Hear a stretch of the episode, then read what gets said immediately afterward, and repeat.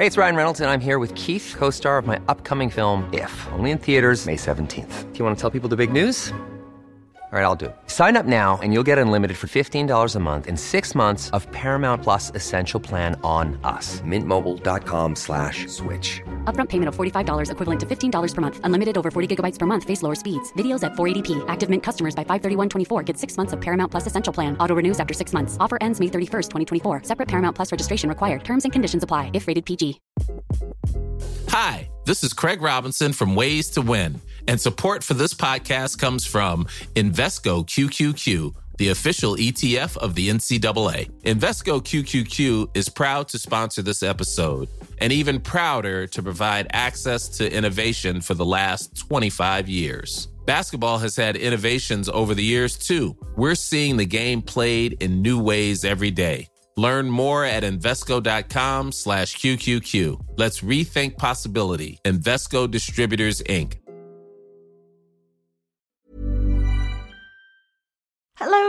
Before we start today's episode, I need to give you a little heads up. There's some naughty words and some adult themes in this episode. You'd be disappointed if there wasn't, really. So steady yourself, we're going in. From dildos to protest in pottery form, sex takes up a lot of our thoughts and time, well, does mine anyway, and has left a litter of artefacts throughout history. Join me, Kate Lister, betwixt the sheets for a virtual tour of the Museum of Sex Objects. What do you look for in a man? Oh, money, of course. You're supposed to rise when an adult speaks to you. I make perfect copies of whatever my boss needs by just turning a knob and pushing a button.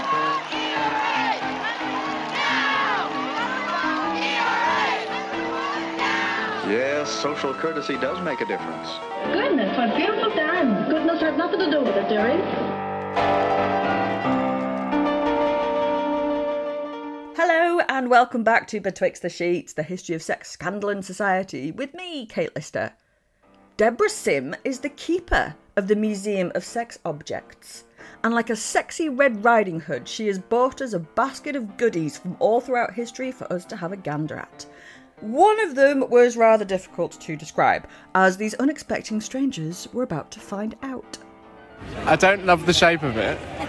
It kind of looked like a volcano. Cold, hard rock. Giant, veiny, cock. It's like got a rim on it. To find out what object that was, keep listening.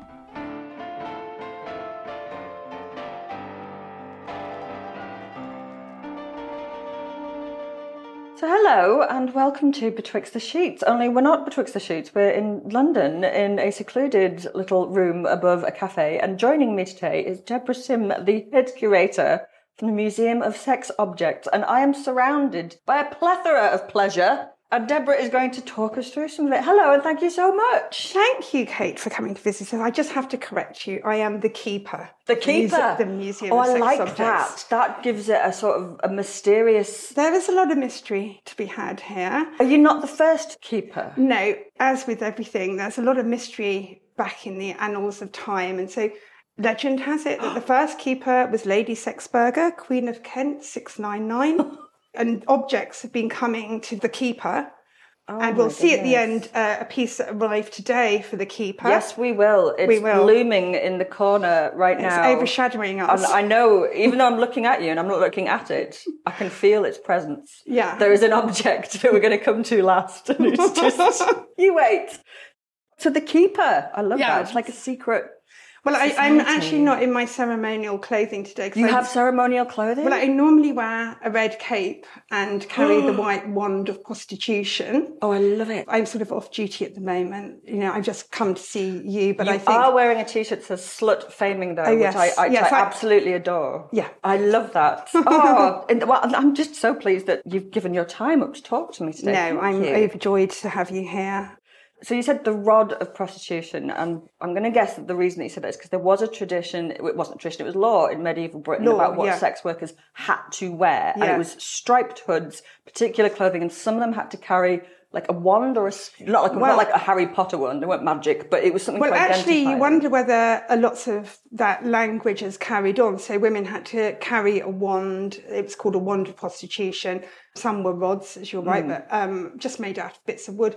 And if you weren't carrying that, and even if you weren't a prostitute, but they thought you were a prostitute and you weren't carrying it, you could be put in the bridewell. And the Ray Hood that you're talking about, I've been researching that recently, and I contacted the head of the Medieval Society to find out because I've done so much research to try and find any imagery of it. I've never found any. No, It's and if you didn't, few. I found an account of a woman in Bristol, I think it was, who Mm. had to wear the Ray hood.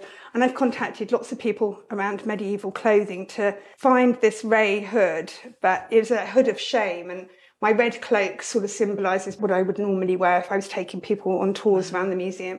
Sort of symbolises female sexuality and the separation of the feminine into the prostitute and the virgin. Mm. And you have the virgin's always seen in the blue cloak and the whore, like Mary Magdalene, who wasn't a whore, but is always seen in red. So I think it's quite good to have symbolic, I think so. visual, absolutely. yeah, context to Yeah. it. But speaking of which, it actually leads me perfectly onto our first item. Look at that, seamless. Hmm. So what I'm looking at right now is um, now you're going to describe this better than me, but just Mm-hmm. on first impressions, this is a large, what I'd probably describe as like a dinner plate sized, except that it's not a dinner plate. And there are three figures on it who look like geese, but with uh, women's heads, and underneath is written Winchester geese. Yeah, this is called the Winchester geese dish. It's a dish. And if you look around the outside, you'll see vagina motifs oh going oh my round. goodness, I hadn't even noticed that. That totally is as well. Yeah, well. and then you'll see women transmutating into geese. It's got the name Winchester Geese because the brothels that were on the South Bank were owned by the Bishop of Winchester. In fact, one of the most famous bottles was called the Cardinal's Cap, which is named after Cardinal Beaufort, who was in the Vatican, and he'd be then coming to his stews and walking around with his red cap on. So the Bishop of Winchester notoriously owned many of the bottles on the South Bank. And um, another interesting thing about the Winchester geese, which we don't discuss, is the church's part in prostitution. So on the North Bank, St Paul's owned many of the brothels on the North Bank. You've got Bishop of Winchester ruling the roost on the South Bank, and John Donne, very famous late 16th century metaphysical poet, he gave three of his brothels in the city as a betrothal gift mm. for his daughter getting married to a guy called John Allen, who also had brothels on the South Bank. And John Donne gave as a marriage dowry the bell, the cock, and the barge. I wonder if they registered for that. Like I just bring Well, toasters. it's well, it's all been documented, so it's pretty interesting. It's, it's Henry VIII that closed all the stews down, wasn't it? Which has always struck me as spectacularly hypocritical. Henry VIII is giving out sexual moral advice, is he now? Right Well, it- I don't think it was a moral thing as much as uh, what he saw as a practical thing because there was so much venereal disease in the Mm. troops, so it was to keep what he thought was the troops healthy. So going back to John Allen and the dowry, so there were six brothels then put together and they came to form the foundations, the money that founded Dulwich College, which, as I said, I did. I did look on the website. It does not say the. It doesn't, give doesn't the foundation myth. No. Oh. No, it's all a very hush hush history, isn't it? And this is one thing that's always fascinated me about sex work and the history of it is it's all around us. It is everywhere, but it's only within the last 30, 50 years that historians and scholars such as your fabulous self have started to recover this history and try and tell some of these stories. Well, that actually carries on to where this Winchester geese dish was last exhibited, as we were saying. So the church owned all the brothels. So an action group of women took the dish to mm. Winchester Cathedral in September 2019, and it got blessed by the Bishop of Winchester to acknowledge the church's part, even in a small way, in prostitution, which was really quite a big thing. Yeah. And one of the things that like, when you study that history is that you feel like you get so close. Looking at this Yeah. dish now, Yeah. and like I can see that it's a history, it's real, these women were here, but we know so little about who they actually Yeah. were. Like we know what the bishop did, and we know what doctors thought, and what John Donne was doing for a wedding present. Yeah.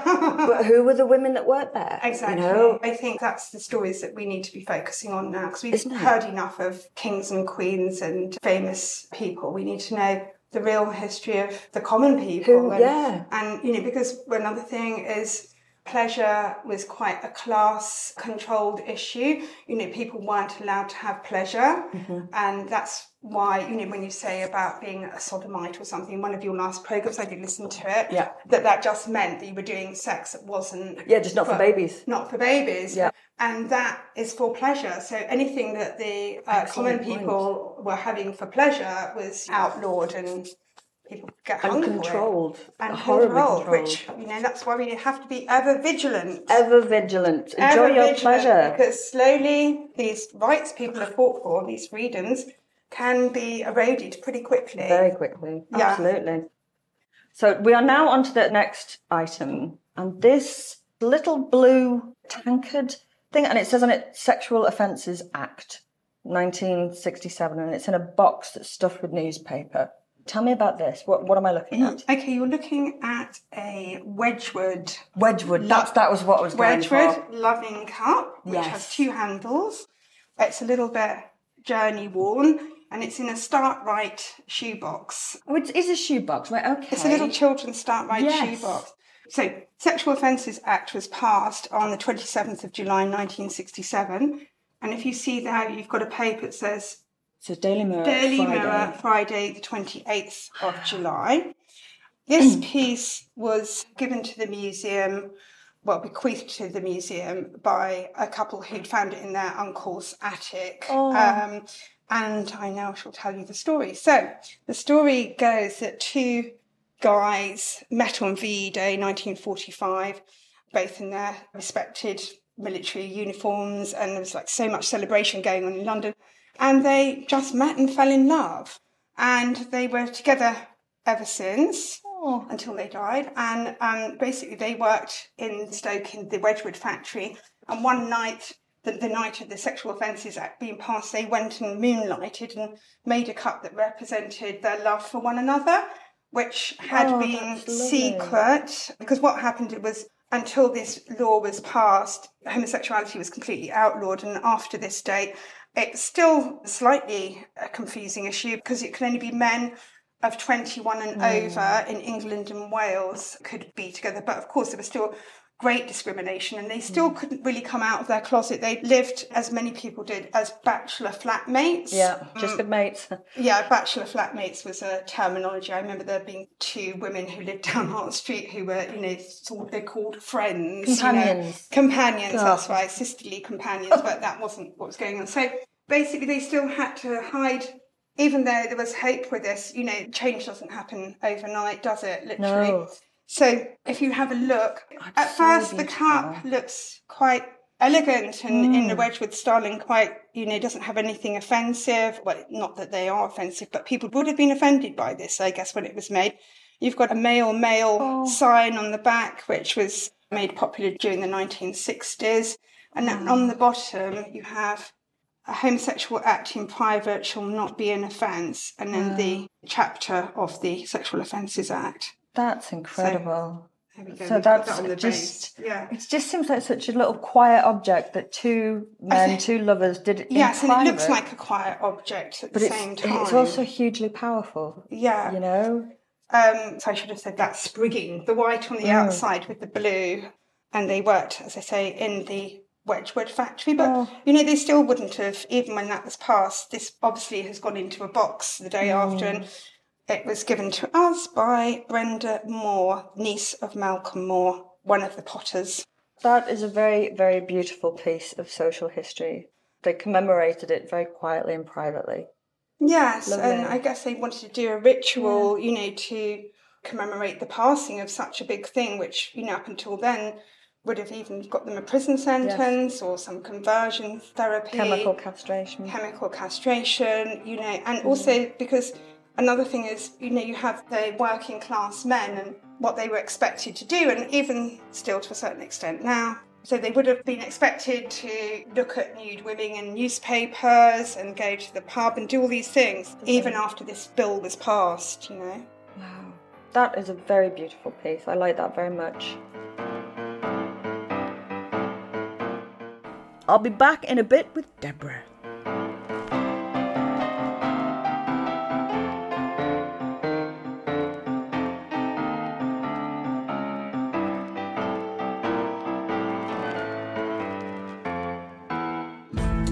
Ever wanted to know more about some of the greatest stories in history? Kings, queens, knights, monks, peasants, battles, castles, love, hate, treachery, and revenge? They're all waiting in the greatest millennium in human history. Well, yet, anyway. I'm Matt Lewis, and my co host Dr. Kat Jarman and I are waiting to tell you some of the most exciting, exhilarating, fascinating, and less well known stories of the Middle Ages. What are you waiting for? We've gone medieval with History Hit. Are you coming?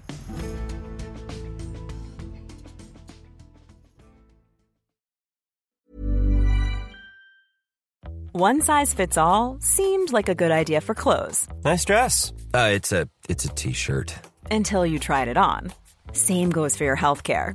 That's why United Healthcare offers a variety of flexible, budget friendly coverage for medical, vision, dental, and more. So, whether you're between jobs, coming off a parent's plan, or even missed open enrollment, you can find the plan that fits you best. Find out more about United Healthcare coverage at uhc.com. That's uhc.com. Hey, it's Ryan Reynolds, and I'm here with Keith, co star of my upcoming film, If, only in theaters, May 17th. Do you want to tell people the big news? All right, I'll do it. Sign up now and you'll get unlimited for $15 a month in six months of Paramount Plus Essential Plan on us. Mintmobile.com slash switch. Upfront payment of $45 equivalent to $15 per month. Unlimited over 40 gigabytes per month. Face lower speeds. Videos at 480p. Active Mint customers by 531.24 get six months of Paramount Plus Essential Plan. Auto renews after six months. Offer ends May 31st, 2024. Separate Paramount Plus registration required. Terms and conditions apply if rated PG. Ryan Reynolds here from Mint Mobile. With the price of just about everything going up during inflation, we thought we'd bring our prices down.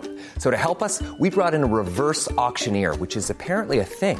Mint Mobile unlimited premium wireless. Ready to get 30, 30, bit to get 30, bit to get 20, 20, 20, bit to get 20, 20, bit to get 15, 15, 15, 15 just 15 bucks a month. So, Give it a try at mintmobile.com slash switch. $45 upfront for three months plus taxes and fees. Promo rate for new customers for limited time. Unlimited more than 40 gigabytes per month. Slows. Full terms at mintmobile.com.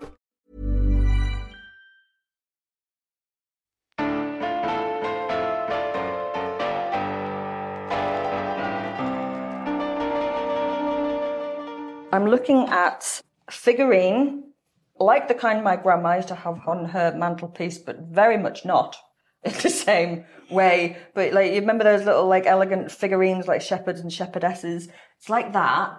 But when you look closer at this little shepherdess, um, it's a man, and you can see that because his corset is kind of pulled down and there's no breast, and he's got very muscly arms, and but he is very much dressed as a milkmaid. And then right at the bottom, it says Gabriel Lawrence, the transmutation of the sexes. So, Deb, tell me about this Yeah, object. that's a, a sort of like it's had a journey, got a broken arm, and also that what you've just read is on a very clunky sort of Victorian edition. Mm-hmm. So it's a typical looking piece for the mid 18th century that would have been made. Again, maybe somebody moonlighting, but from the Bow Figurine Factory, which is the first place to do porcelain in the country. Mm. Yes, so Gabriel Lawrence was a milkman, and because he was a milkman, he's been dressed as a milkmaid and has a milk churn by his side and a very jolty feather hat on. And if you look closely, he's got some wonderful makeup on and, and a little Adam's apple.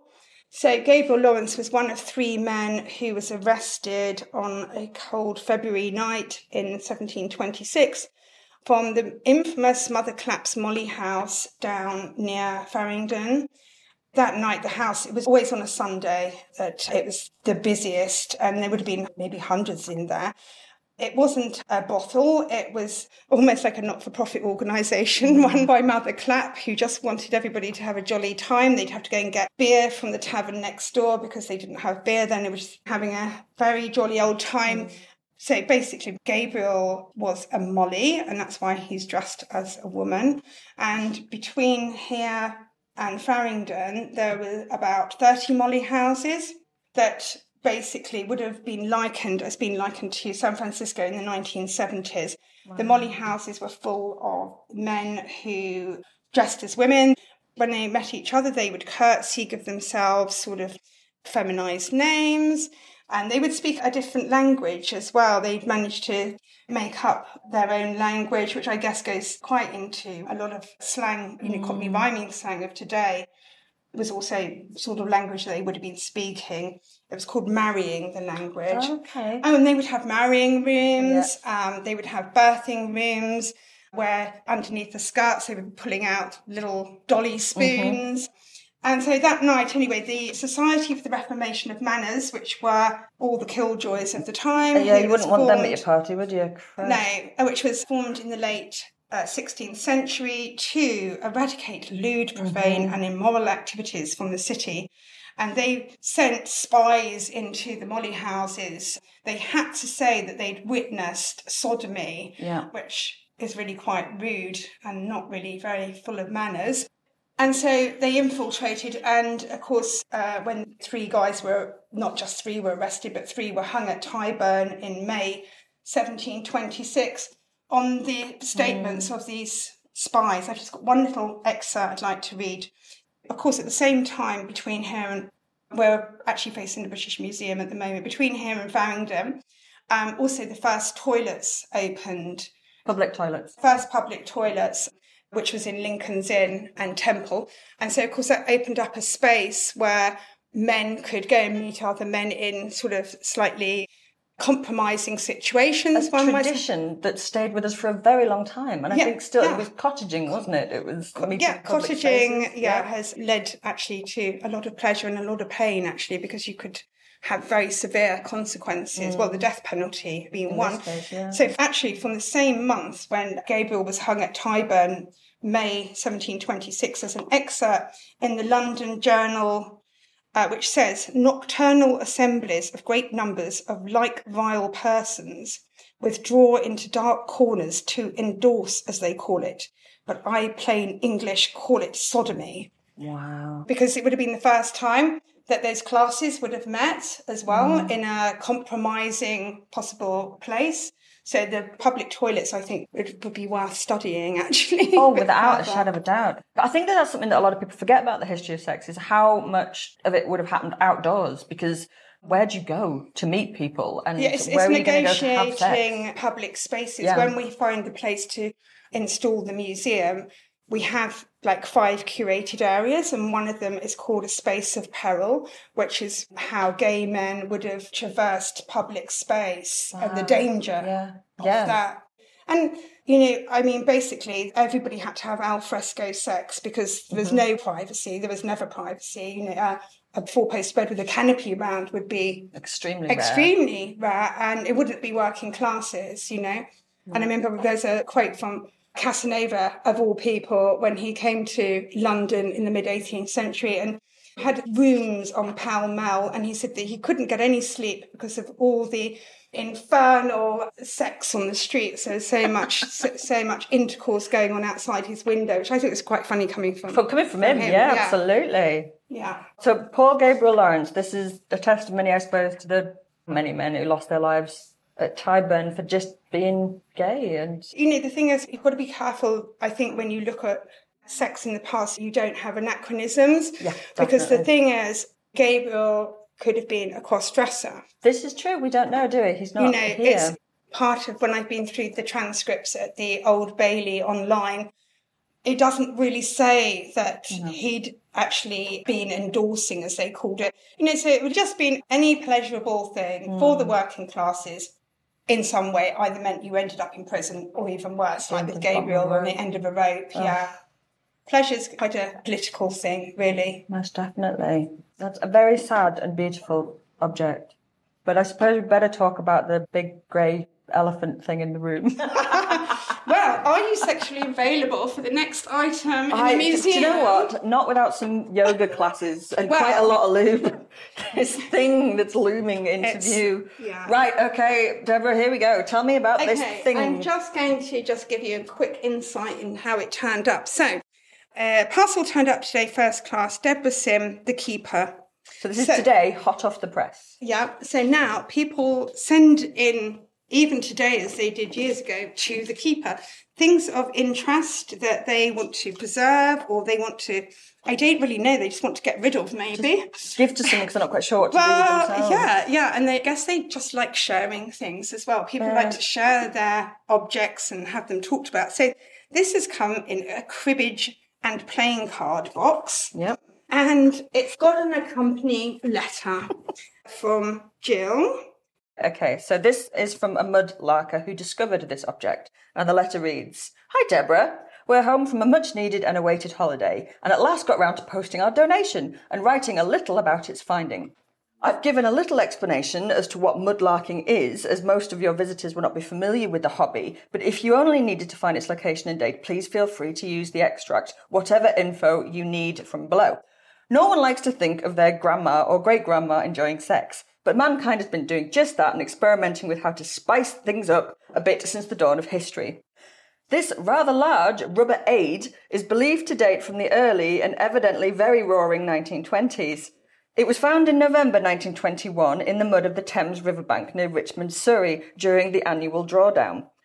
This is when a section of the Thames that is normally always in full flow is isolated while the lock undergoes maintenance, making it tidal like upstream, leaving areas of the foreshore that are normally underwater accessible twice daily to the licensed modern mudlarks searching for historic items lost in the depth of both time and London's greatest river.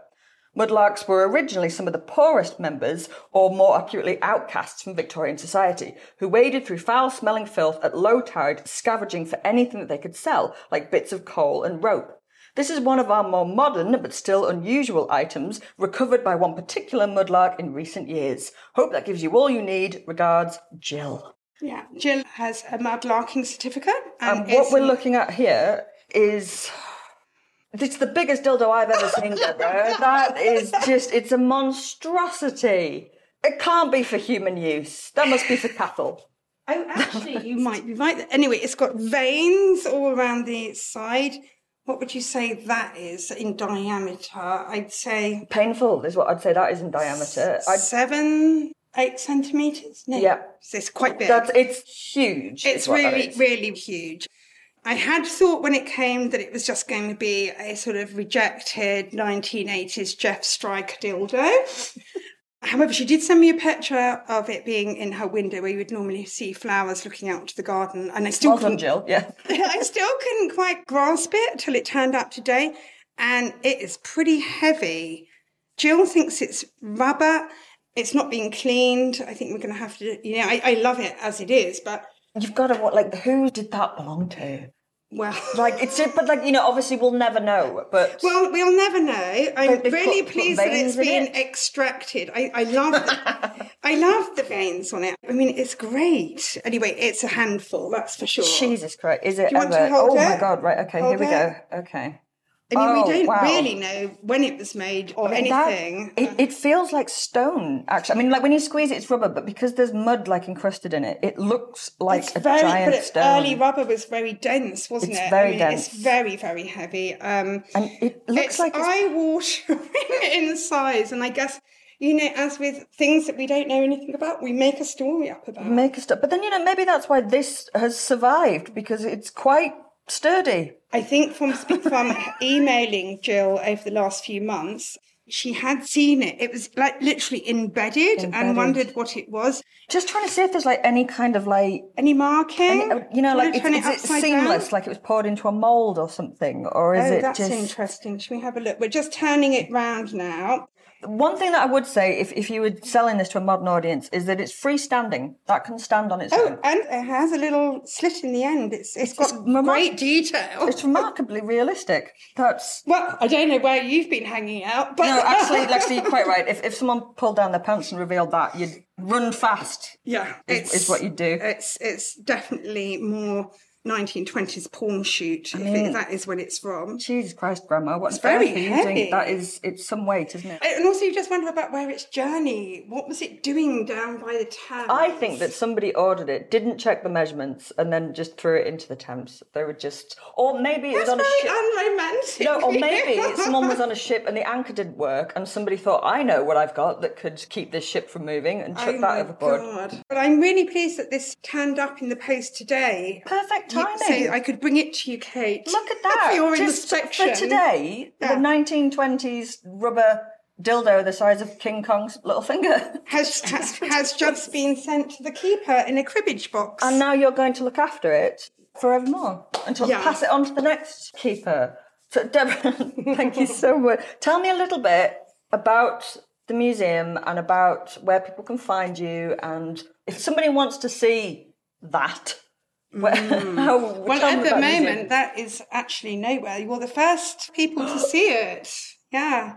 Great, the big reveal. um, yeah, at the moment, we are looking for premises. We do have a few irons in some fires, so hopefully something will come of it, but we're looking for premises to open at the end of the summer. So we'll, we'll see. Well, we definitely want to open, and hardly anybody's seen the whole museum. Um, as I said, one of the installations is a space of peril. Then we've got another one called the Wall of Sexual Heroes, where people have put forward their sexual heroes and done little textile art pieces, whatever. It, badly, it doesn't really matter. Uh, embroideries to tell the story of their sexual heroes. Again, these are not famous. As I say, the museum, you know, celebrates sexual heroes moments and places, but they're personal lived experience stories, which are fascinating, really. So this wall is getting ever bigger.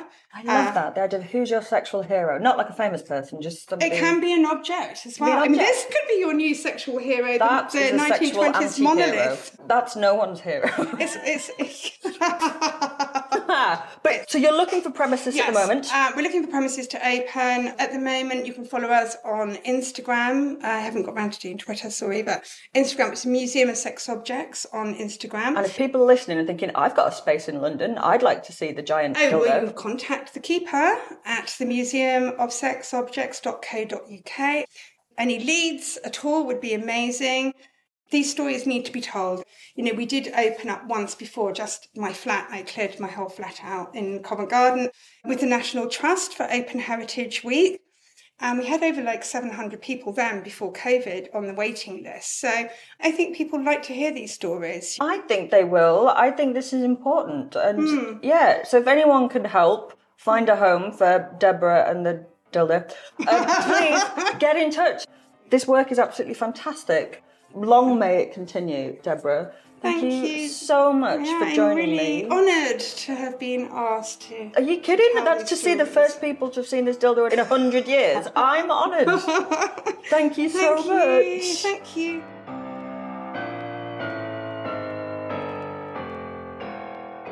I hope that you've enjoyed joining us. I've certainly enjoyed myself. Thank you so much to Deborah.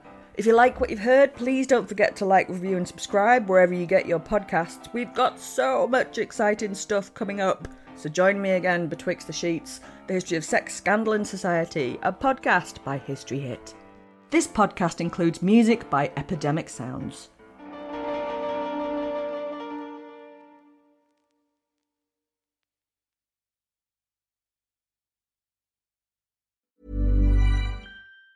Planning for your next trip? Elevate your travel style with Quince. Quince has all the jet setting essentials you'll want for your next getaway, like European linen, premium luggage options, buttery soft Italian leather bags, and so much more. And it's all priced at 50 to 80% less than similar brands. Plus, Quince only works with factories that use safe and ethical manufacturing practices. Pack your bags with high-quality essentials you'll be wearing for vacations to come with Quince. Go to quince.com slash trip for free shipping and 365-day returns.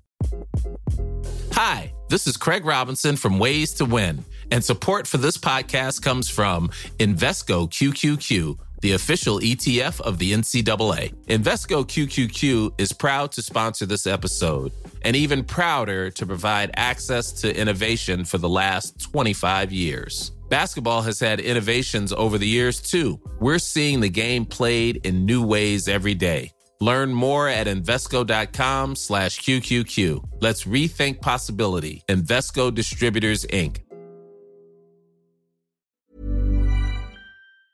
Thank you for listening to this episode of Betwixt the Sheets. Please follow the show wherever you get your podcasts. It really helps us and you'll be doing us a big favour. Don't forget, you can also listen to all these podcasts ad free and watch hundreds of documentaries when you subscribe at historyhit.com forward slash subscribe. As a special gift, you can get your first three months for just £1 a month when you use the code BETWIXT at checkout.